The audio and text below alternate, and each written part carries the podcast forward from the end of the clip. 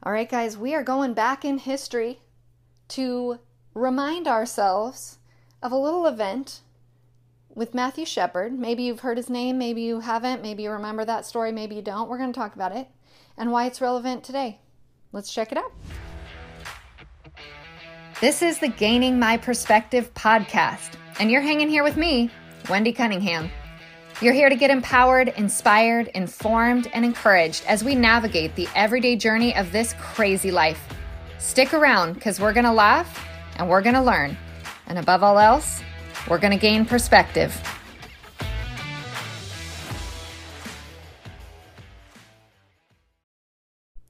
Hello, guys, and happy Saturday. Today I am coming to you from Florida. I'm actually looking out at the Gulf. Actually, I'm looking out at a bay off the Gulf in Alligator Point. I'm super excited to have a little time away for some much needed rest and relaxation. And this is the perfect place to do it because it's not touristy. There's like nothing really, I mean, there's things we could do, but it's really just about some downtime. And I know we could all use a little bit of some downtime. So I wanted to do this um, little podcast episode, and then I'm going to take a little break and relax f- for this time with my family. My mom's here. It was her 70th birthday this year. So we're just celebrating her and spending some time with her and having a whole lot of seafood, which is her favorite thing to eat. And I'm stoked. So right now, my kids are at the end of a dock fishing their little hearts out and it's just beautiful weather and I just don't even want to think about the hurricane that's coming to Florida because hopefully it doesn't shorten our trip. But if it does, you know what? Oh well, we're just going to make the most of the time we have. But I just couldn't not do a podcast today. I wanted to do it a couple of days ago, but as always, it's just crazy schedule trying to get on the road with a family.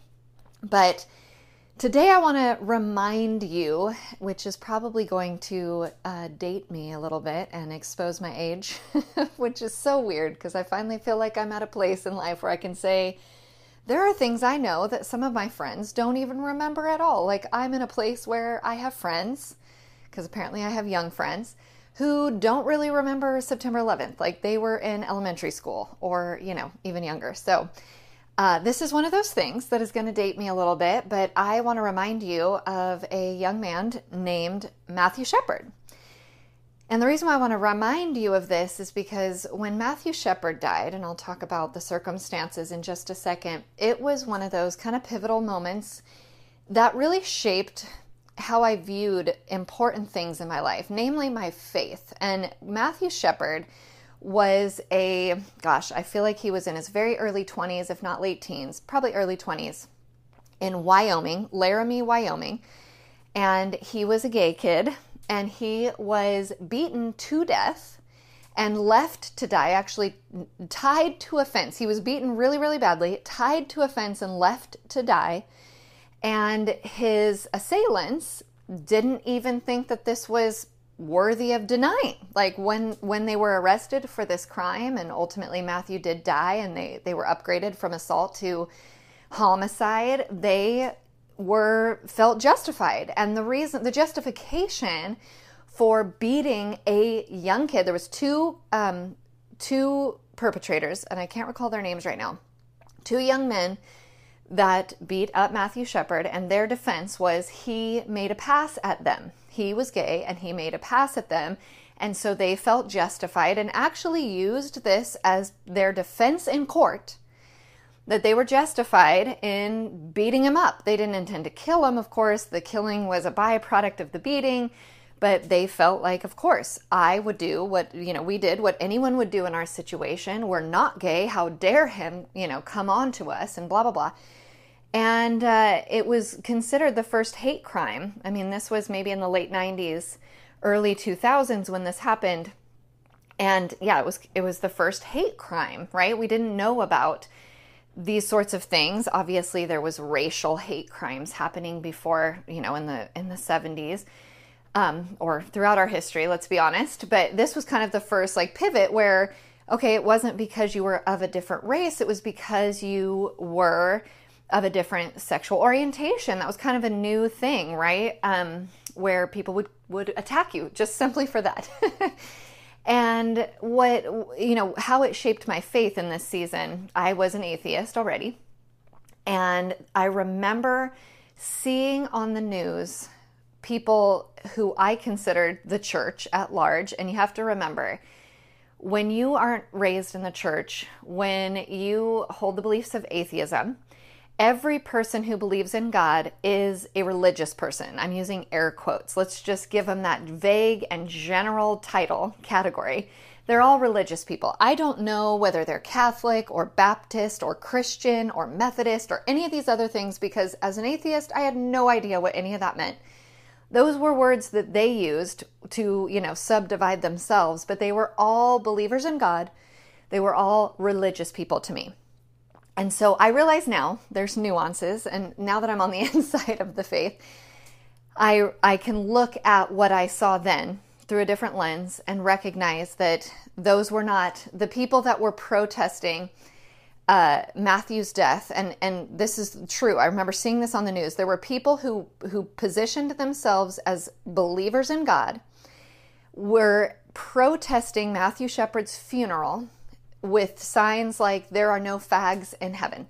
and death to fags. And I mean, just this horrendous, atrocious rhetoric coming from people who said they believed in God, using the Bible to justify this hate against Matthew Shepard, not against his murderers, although I'm sure they didn't hold them in high esteem either.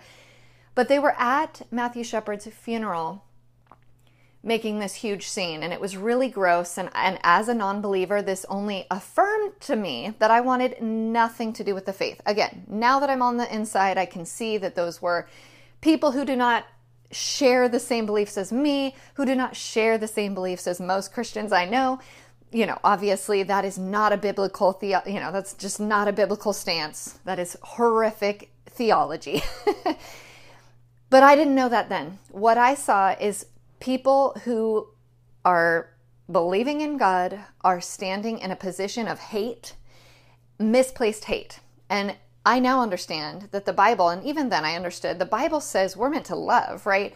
So we might not agree that Matthew Shepard had a lifestyle that was biblical or a lifestyle or a sexual orientation that would have been um, condoned by God. You can articulate that, or I can articulate that now. However, that does not mean that he was not loved by God. That does not mean that he could not be redeemed by God or forgiven by God or repent to God. It does not mean that I'm allowed to hate him or any of those things. Absolutely the opposite. I'm always called to love, always called to love because God made everybody in his image, not just me, not just Christians, everyone. So whether you believe in God or not, you are made in his image and you're to be loved by us because you are loved by God. So this was just a terrible stance for the church to take any any any sect of the church to take. I recognize the church as a whole did not take this stance. But it was so pivotal to me and it was obviously pivotal to the world. It was a huge news story. It was all over the place. And uh, you know, Matthew Shepard was actually found alive. he was um, gosh, it was, I'm remembering the details now. He was found by a biker who was riding his bike out in the sticks of Laramie, Wyoming, and came across this. He could, he didn't even recognize it as a body tied to the fence. He thought it was a Halloween prank because it was around this time of year. He thought it was like some sort of horrific Halloween prank, like this is a scarecrow or some sort of a dummy or whatever. And as he approached this thing tied to the fence, he saw that it was breathing and recognized it was a person and, of course, called 911. Matthew was taken to the hospital and did not survive, but he spent a couple of days in the hospital. And in the meantime, now we have a crime and where we find these guys who did not even leave town. Like I'm saying, they didn't see what they had done as wrong. They were not trying to flee, they were not trying to hide. They did not deny that they had done what they did. They didn't intend to kill him. They were very clear about that. But of course, as he died, they didn't seem to feel much more guilt about it. And this was crazy to me, right? That this could happen and that there would just be such a flippant approach to life right? That there just wouldn't be remorse, that there was just this kind of innate evil that existed in these just otherwise, you know, perfectly normal guys. I think they might have had, you know, small misdemeanor type criminal background, nothing crazy. It's not like these were cartel members, these were not like, you know, lifelong criminal guys. They were young also. But the lack of remorse, just this approach of life is so disposable. This is just because he thought differently than them, because he lived his life differently than them, he held a different ideology than them, that he was somehow disposable and that there wasn't any room for remorse around that loss of life is just staggering, right? Even now, looking back on it, I remember it just marked me. And of course, I was in theater my entire life. And so there was a show that was written years later called The Laramie Project. It's great. You should also watch it.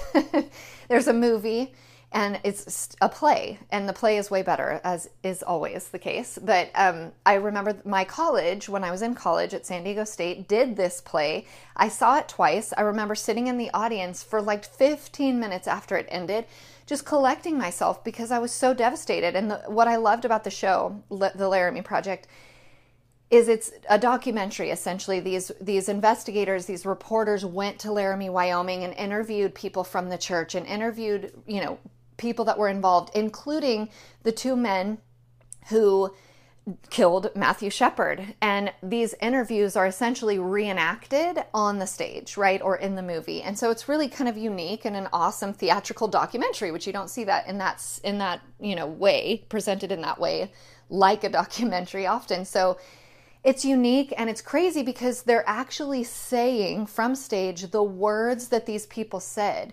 And so much of it struck me and just gosh, it, it it's it's just such a pivotal moment. And so uh, that's why i wanted to bring it to your mind because what has recently happened in our country and is not being reported is not getting all the news coverage that matthew shepard got and probably will mark exactly zero people's lives is the death of an 18 year old boy Cayler ellingson in north dakota this past week.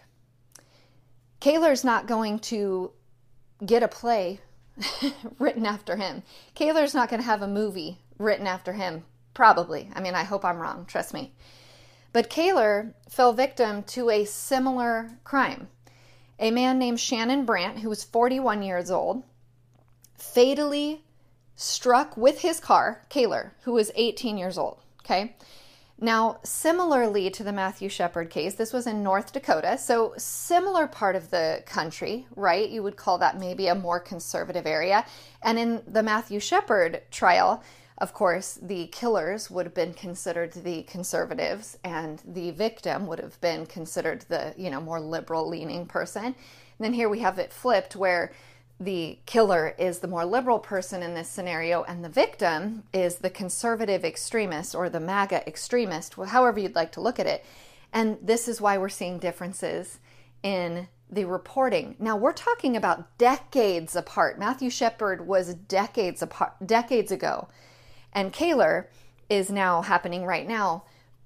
But the situation is the same, and this is actually revealing to me because I would have thought that, like, just my own personal experience, it feels that the narrative has shifted so dramatically in favor of liberal victims, right? Of, of all races, ethnicities, sexual orientations, lifestyles, etc., ideologies. Like the favor is for sure on the left-leaning victim.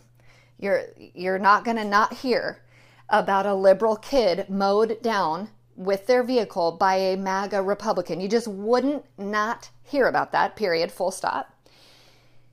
But apparently, I thought that was just more recent. But apparently, that's always kind of been the case. Apparently, that's even decades ago we were seeing that. Or maybe decades ago, we just had more of an innate understanding that human life was valuable and it was a tragedy when someone flippantly took the life of someone else, no matter what the ideology, I'm not sure. I'm not sure which it is. I'm not sure if it was because of the situation and the political angle that could be portrayed through the lens of this story. I mean, back decades ago, I was a Democrat. I was thinking more along those lines, so maybe I'm perceiving it differently because now I don't feel that way. I'm much more conservative, obviously. I don't know what it is, but I do know I just asked my mother if she has heard anything about this mentioned in the news because she watches, of course, Fox News and the main mainstream news, MSNBC. She hasn't heard a lick about it. Not one thing has hit her phone. Not one news alert has come her direction about this story in North Dakota that happened this week. Of course, I have because I'm always reading more alternative media and all of that sort of stuff. So I'm just like, I know she heard about Matthew Shepard because it was on prime time. I know, I remember Matthew Shepard's father's closing remarks. Of course, they're in the show, the play, and the, the movie, but I remember hearing them on the news.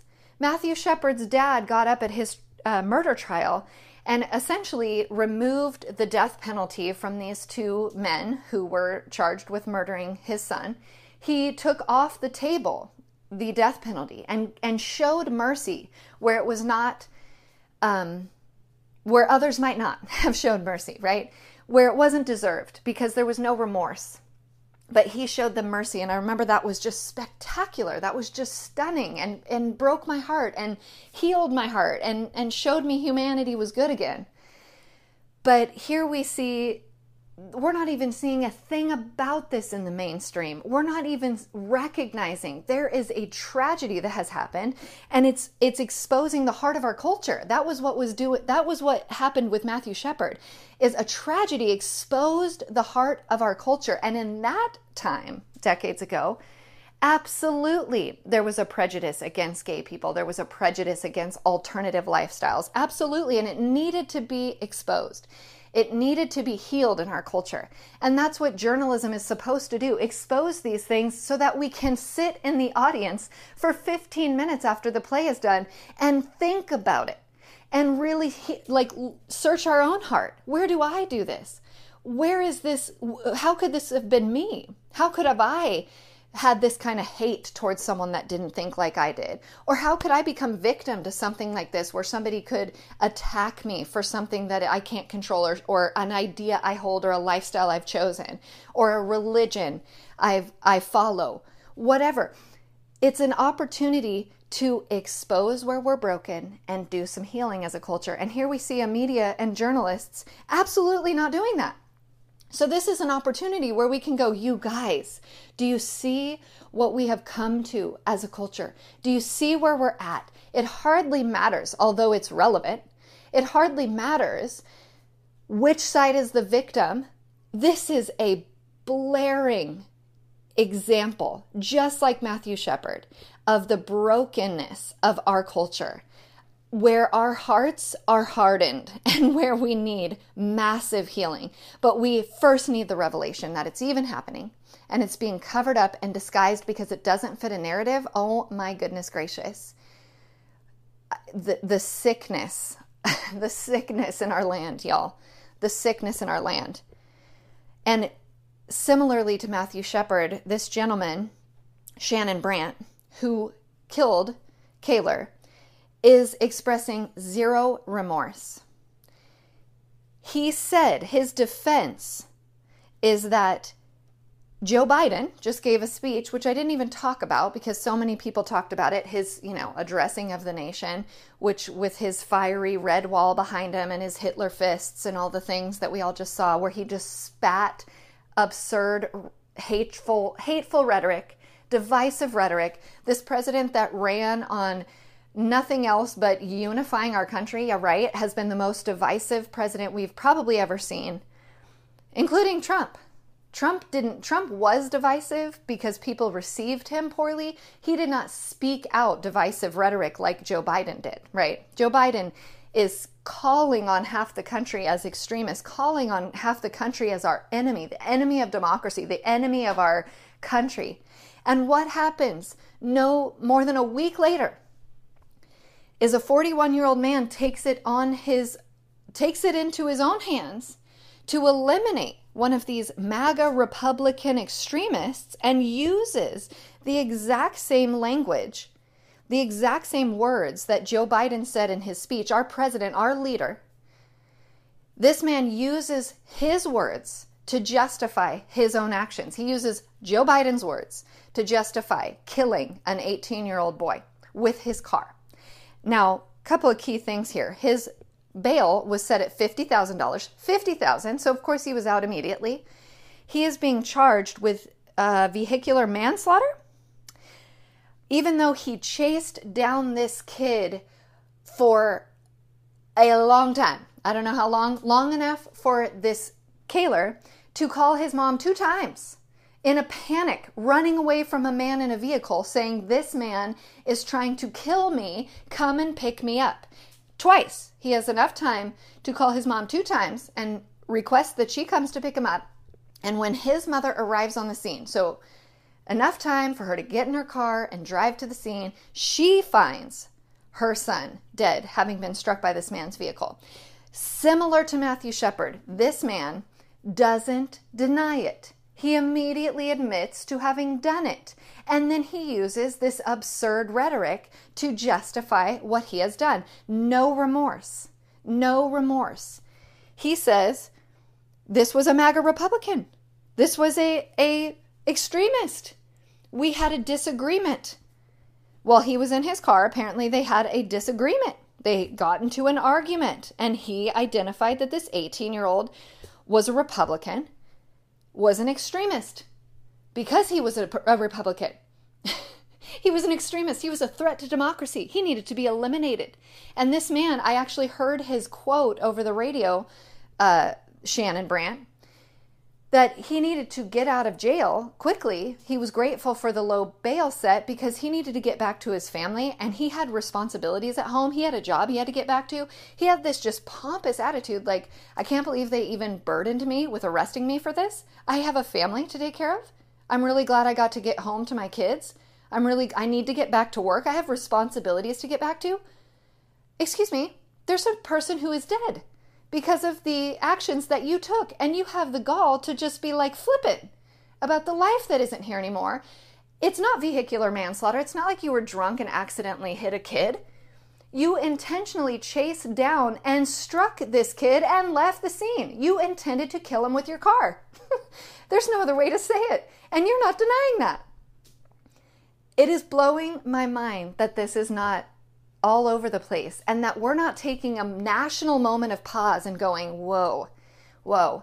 I would like to hope that there would be more people like I was decades ago who see this happen in the world, this Matthew Shepard moment, and go, oh my goodness gracious, we are sick. We are sick.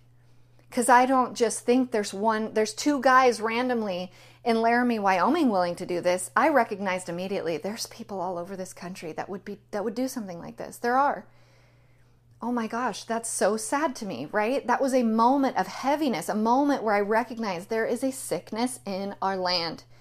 And this is that moment, again, where we should be as a nation pausing and going, oh my gosh, look how far we've come. Look how far we've fallen away from our own humanity because it is not just one random man in North Dakota that would be willing to do something like this. You know there are plenty of people all across this great land on both sides of the aisle that would be willing to do something like this. But I gotta say, it doesn't seem to me that the political extremists, that the violent extremists are on the right side. Because what I have seen is this, as an example, they love to talk about January 6th and they are throwing away these people in jail and locking locking them and throwing away the key is what I meant to say. locking them up and throwing away the key, charging them with 20 years for what should be a misdemeanor trespassing crime. Coming up with all kinds of, of charges to throw at them. And yet we have a man here who knowingly and willingly ran over a kid because of his political beliefs gets a $50,000 bail, not held in solitary confinement for a single minute, is out living his life, and is getting a minimal charge for the crime he's committed. Do we see ourselves some double jeopardy here? Not double jeopardy, double standard. Do we see a double standard? When we see riots all through the summer of 2020 where we're burning down buildings, we're attacking police officers and police vehicles, burning them down, busting, trying to break into police precincts, for months. Fires just roaring all across this country. And we call those peaceful protests. I mean, this is a dead horse. I'm sick of beating. But then we have one singular day, and people remember that January 6th is the day that right wing extremists killed police officers when not a single police officer was killed by a right wing extremist, when the facts aren't even straight. I mean, come on. It hurts my heart because I see the sickness of our land. And I cannot believe that we are not taking a, a, national moment of pause to go, what on earth? How far we have fallen, how much we need to realign ourselves with the heart of Christ. All of us. And where's the church going to be this time? Because there are unbelievers that are watching this happening. There are unbelievers that are watching this happening, and please, Lord Jesus, do not let them see a single person who calls themselves your follower stand on the wrong side of this. That is my hope, and that is my my revelation every day is like, Lord, just reveal where you would have me stand in all of these issues, right? Because it's not on the right or the left. It's not black and white like that. It's not like you need to be on the Republican side of every argument. Guys, that's so old and tired. that doesn't mean you're right. It doesn't mean you're correct if you're standing on one or the other side of a political aisle. Where would God have you sit? Where would God have you stand? Where would God have you speak up? Because this is, this cannot go on. This cannot go on.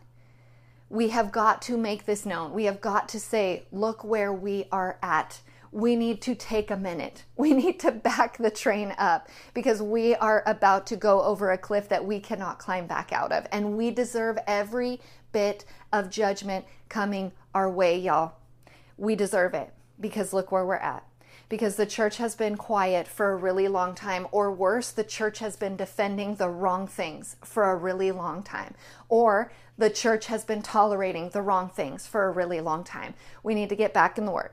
We need to get back in the Word. And I read Esther this morning, all the entire book of Esther. I love the book of Esther. Go read it. It's a it's a book for our mo- for our time, right? Of course, you know the quote. Maybe if you're a, a student of the Word, that for such a time as this, right? You have been put in this position for such a time as this. That's like the most famous pole quote from Esther. We have been put in this time in history for such a time as this. We have been given our positions in this world, in our culture, with a mouth to use. And Mordecai tells Esther, if you don't act, don't you worry. God will position somebody else to act where He has positioned you to act. If you don't want to participate, that's fine. You will fall con- victim to the consequences of the judgment when it comes. Don't you worry but he will position someone else in your place. God's will will be done. He will either rescue us and redeem us or judge us and redeem us. Either way, we get our redemption because he is good, not because we are good. We are terrible, obviously. but we can either play our role in alignment with God's will or he'll move us right on out and put someone else in, in that position. Don't waste your opportunity. Don't waste your opportunity to be an Esther in this time, to be a Daniel in this time. I just read the book of Daniel before I read the book of Esther. Two amazing books for this time. Are we going to have integrity, church? Are we going to stand when things are broken? Are we going to heal things when they're when they're hurting, when they're sick? We have got to speak life over our culture. We can't speak death over our culture. We have to speak life over our, our culture and trust in God's sovereignty, but we cannot not act. And I don't mean be violent. You must please hear me. Please know what I'm saying. When I say act, whatever God's telling you to do, whatever God's telling you to say, whoever God's telling you to speak to, whoever God's telling you to pray over and intercede over. My uh, cousin was just here for a week for church conference and I know that he is praying over one of his like earthly rivals, if you will, earthly enemies, if you will, if we can even say that, right? he is praying over the person it is hardest in his life for him to love or pray over and he's doing it faithfully and it renewed my faith that that I sh- why am I not doing that? I should be doing that more. Good for you. Good for you, brand new Christian. Way to pray over your own enemies. We who is God asking you to pray over? Who is God asking you to intercede in the supernatural for? My goodness gracious, we have got to heal our land, y'all. Hey guys, thanks for listening. Don't forget to rate this podcast and tell all your friends. And of course, catch me over at gainingmyperspective.com.